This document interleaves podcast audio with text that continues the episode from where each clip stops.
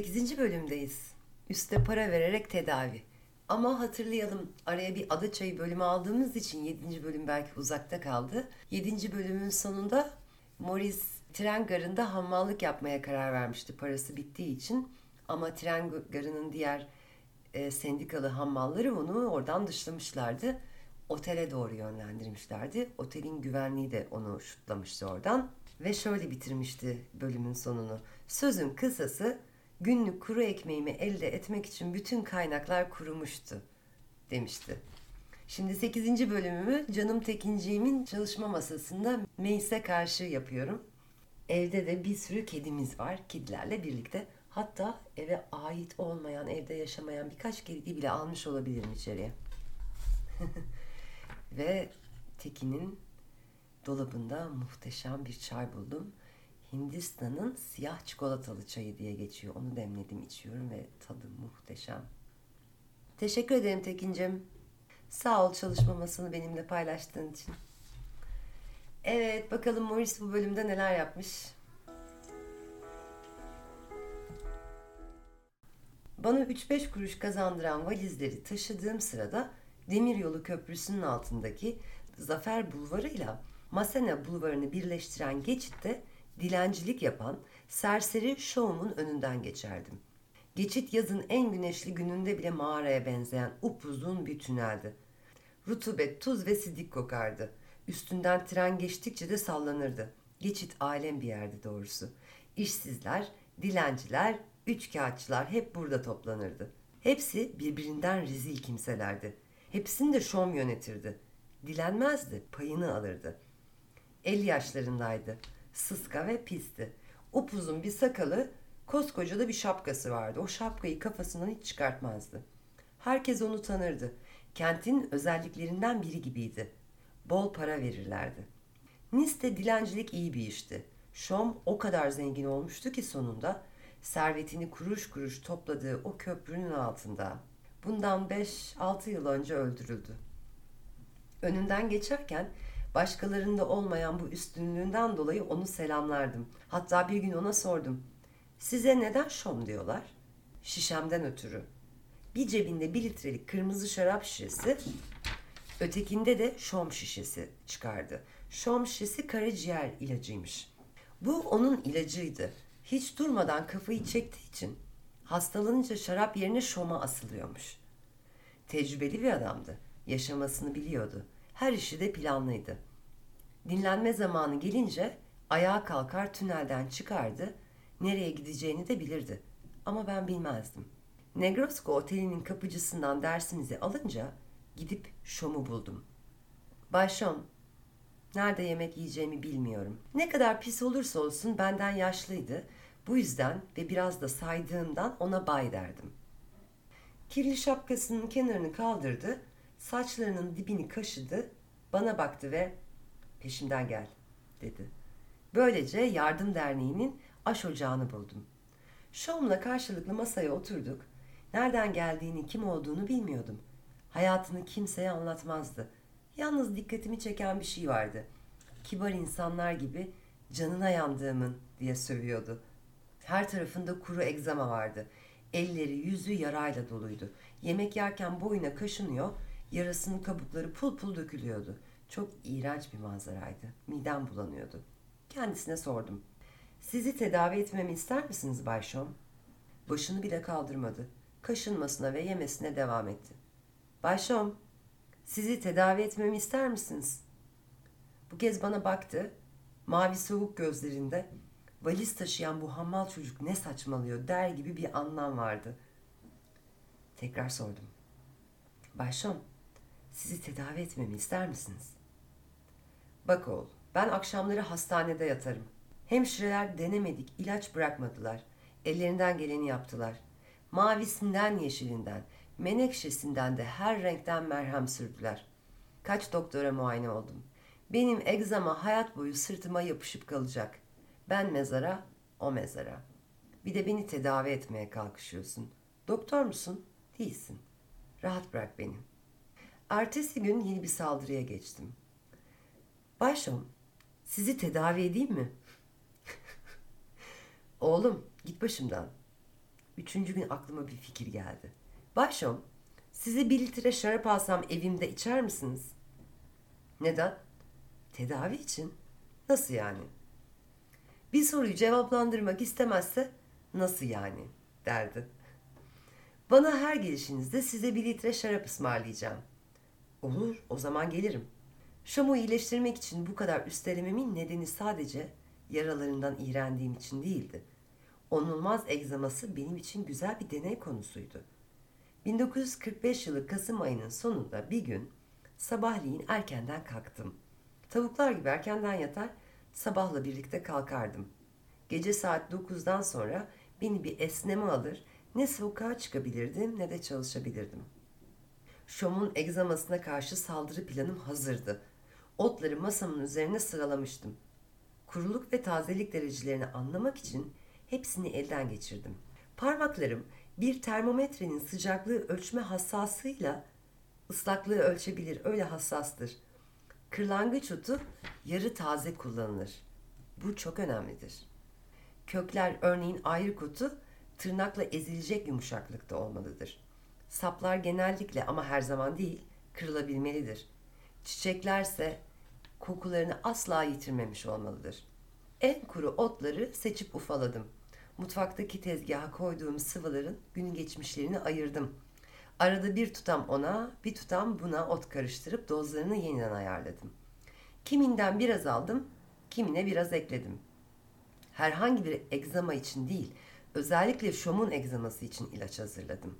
Bütün başarım kullanacağım ölçülere bağlıydı. Her şey başarıma bağlıydı. Elimden geleni yapmalıydım. Bunun nedenini bilmiyordum. Şu anda söylemesi kolaydır belki. Geleceğimin bu başarıya bağlı olduğunu sanıyordum. Belki de içimde böyle bir sezgi vardı. Şom'un durumunu iyice incelemiştim.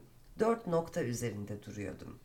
Şimdi Morris burada detaylı anlatacak ama önden söylemek isterim. Egzama rahatsızlığına sahip olanlar Allah şifasını versin. Ama Morris çok önemli bazı kısımlarda, aşamalarda duruyor. Ee, egzamayı içeriden dışarıya doğru nasıl temizleneceğinin aşamaları var. Bunları anlatıyor. O yüzden egzamalılar ayrıca kulak kesilsin çok isterim. Şom'un durumunu iyice incelemiştim. Dört nokta üzerinde duruyordum. Vücudundaki zehri gidermek için karaciğer ve bağırsaklarını, bu zehri dışarı atması için böbreklerini, kaşıntısını durdurmak için sinirlerini, egzama yaralarının kabuklarını dökmek için de derisini tedavi etmeliydim. Karaciğer için en iyisi enginardı.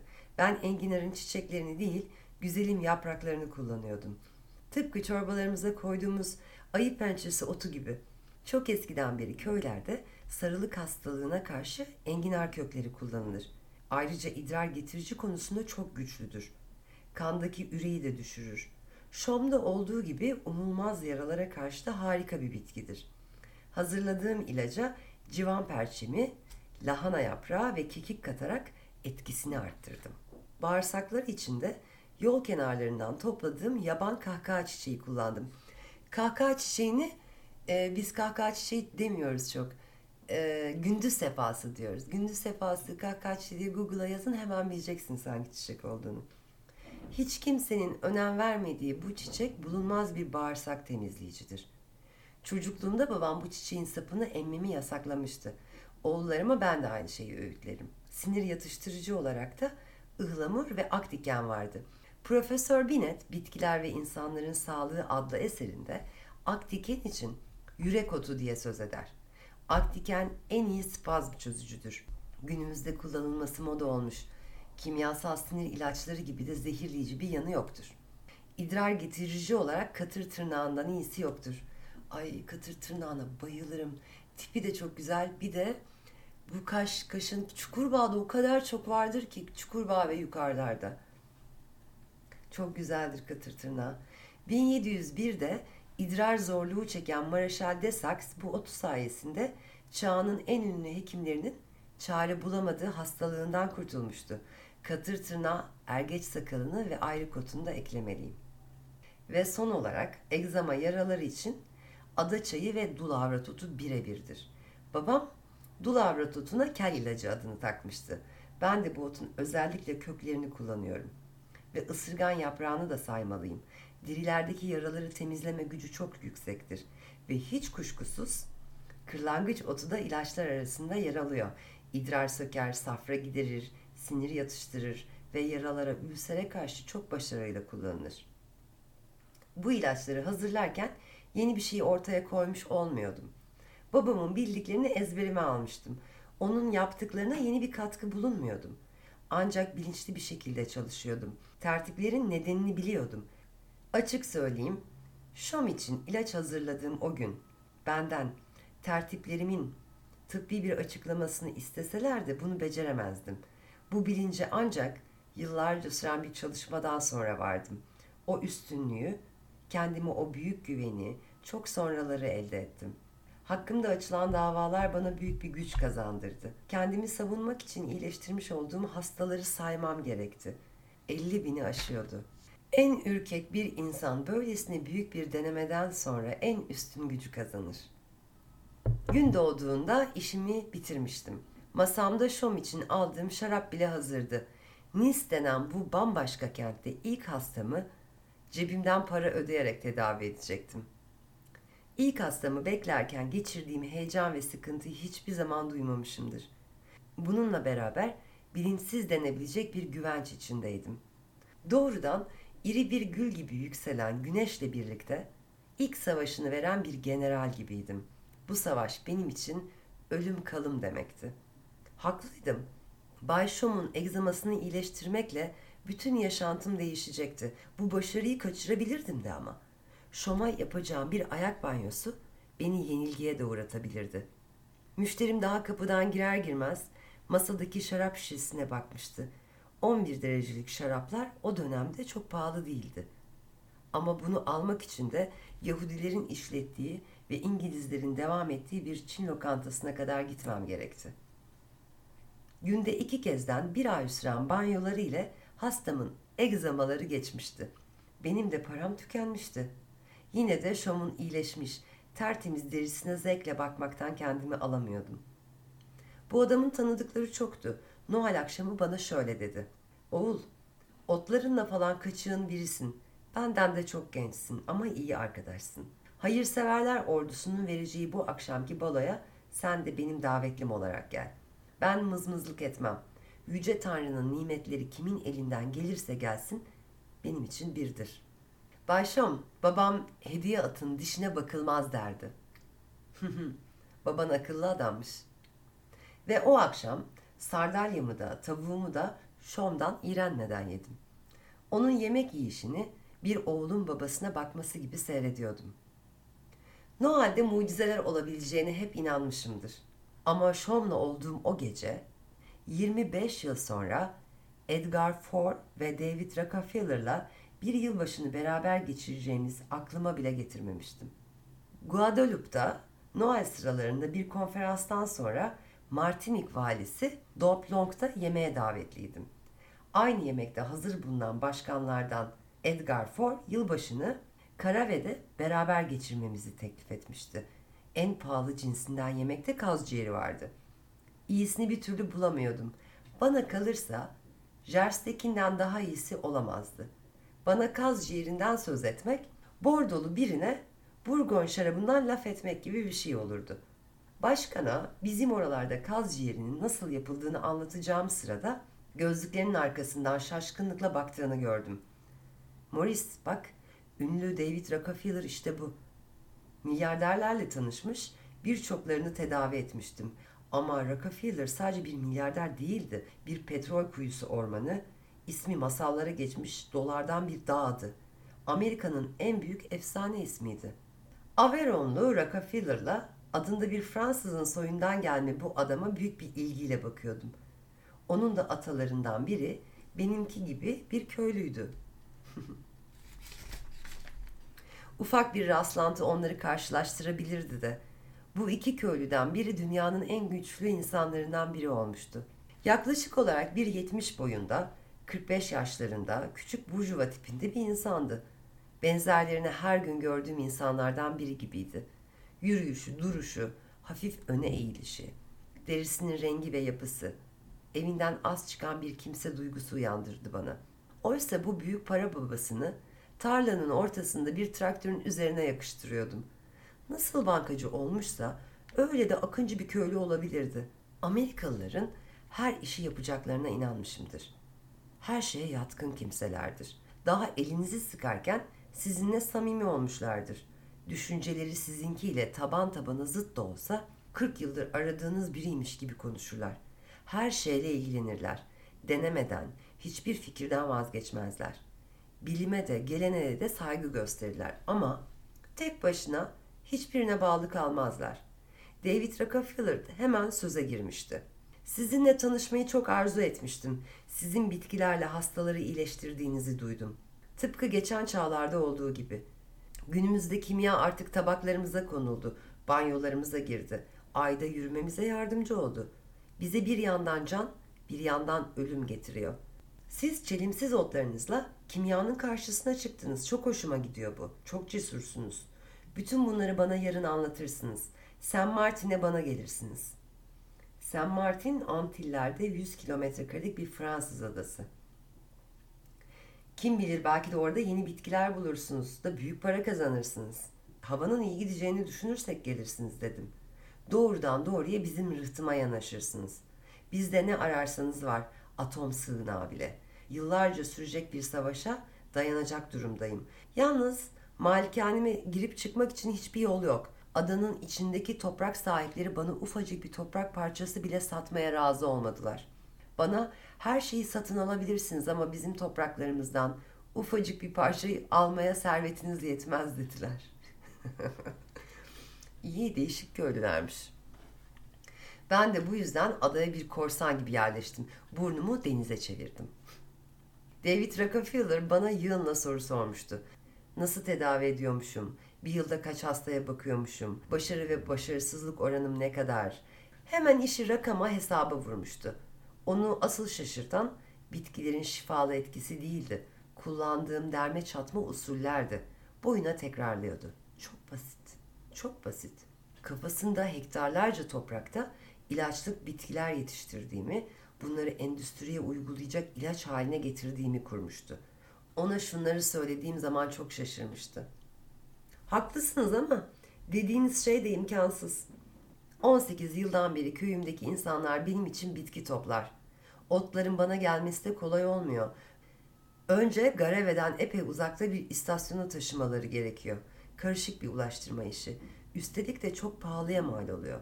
Ben de Paris yakınlarında yetiştirmeyi denedim. Elde ettiğim bitkiler çok güzeldi. Köyden tabii gübre getirtmiş, kimyasal gübre kullanmamıştım. Çok iyi ürün aldım. Yalnız hastalarıma hiç faydası olmadı. Bununla beraber nedenini de kimseye açıklamadım. Sonunda yine babadan kalma usullerle bitki toplamaya başladım. Yazık, para kazandıracak bir yol değil. Peki ilk önemli müşteriniz kim oldu? Bir dilenci. Tedavi etmek için üstüne para vermiştim. ah şu Fransızlar, siz bir türlü adam olmazsınız. Ona mutluluğumu anlatmam olanaksızdı. Dolarlardan başka bir ölçü bilmiyordu. O kahkahaları basarken ben de Kurtuluş Ordusu'nun yoksullar için verdiği yemeği düşünüyordum. O gecenin anılarını canlandırıyordum. Ve Sean bana şöyle diyordu. Bak oğul bizim Simes hastanesinde bir Maria anne var başhemşiredir. Yaralarımdan sıyrılıp yeni doğmuş bir çocuk gibi tertemiz olduğumu görünce şaşırdı. Bana nasıl oldu bu iş dedi. Ben de ona dedim ki benimle aşıracağında yemek yiyen biri var. Gencecik bir delikanlı. İşte o yaptı bunu.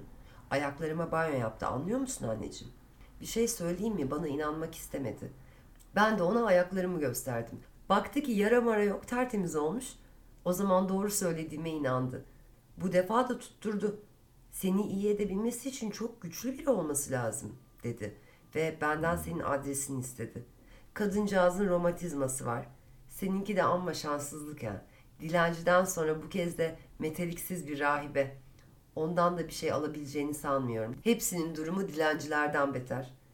Ve Sean simsiyah çürük dişlerini göstermekten hiç sıkılmadan ağız dolusu gülmüştü. 8. bölümü bitirmeden önce kitabın arkasında çeşitli rahatsızlıklar için verdiği reçetelerden egzama ile ilgili olanını e, okumak istiyorum. Morris'in de dediği gibi egzama gibi deri rahatsızlıklarını içeriden dışarıya doğru tedavi etmek gerekiyor. Tıp dünyasında egzama ile ilgili ortak kanısı henüz tam net neden olduğu bilinmemekle birlikte ortak kanısı karaciğerle ilgili bir derdin oluyor olması. Ee, o yüzden bu tarife e, geçerken kendinize e, yeme içmenize bir e, sağlıklı bir bakış açısı getirmeniz gerekiyor.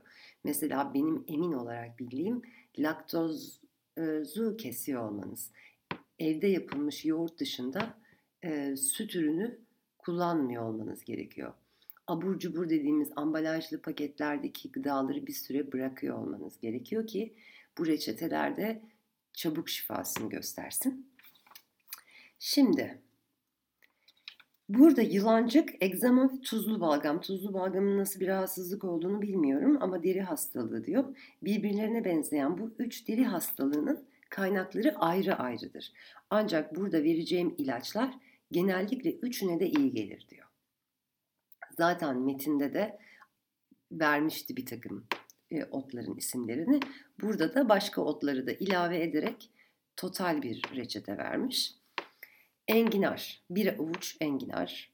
Andız otu, yaprakları ve çiçekleriyle bir avuç. Bunların hepsi bir avuç. Dulavrat otu, yaprakları, düğün çiçeği, yaprağı ve çiçeği birlikte. Kırlangıç otu, el verirse taze kırlangıç otunu salık veriyor. Hindiba, kök ve kökün üst kısımları. Katır tırnağı çiçekleri yine bir avuç, lavantanın çiçekleri bir avuç, ısırgan yine el verirse taze olması iyi olur diyor. Bunların hepsini e, e, ılık suda demliyorsunuz. El ve ayak banyosu olarak kullanıyorsunuz. Deneyin bakalım. Şifa olsun hepimize. Evet şimdilik bu kadar. 8. bölümün sonu. Tekin'im teşekkür ederim tekrar. Bir gün Tekin'le de bir bölüm yapacağız inşallah. Şimdi o pi şekerde çalışıyor. Dükkanını sezonu hazırlıyor. Güzel yemekler yapıyor. Hoşçakalın.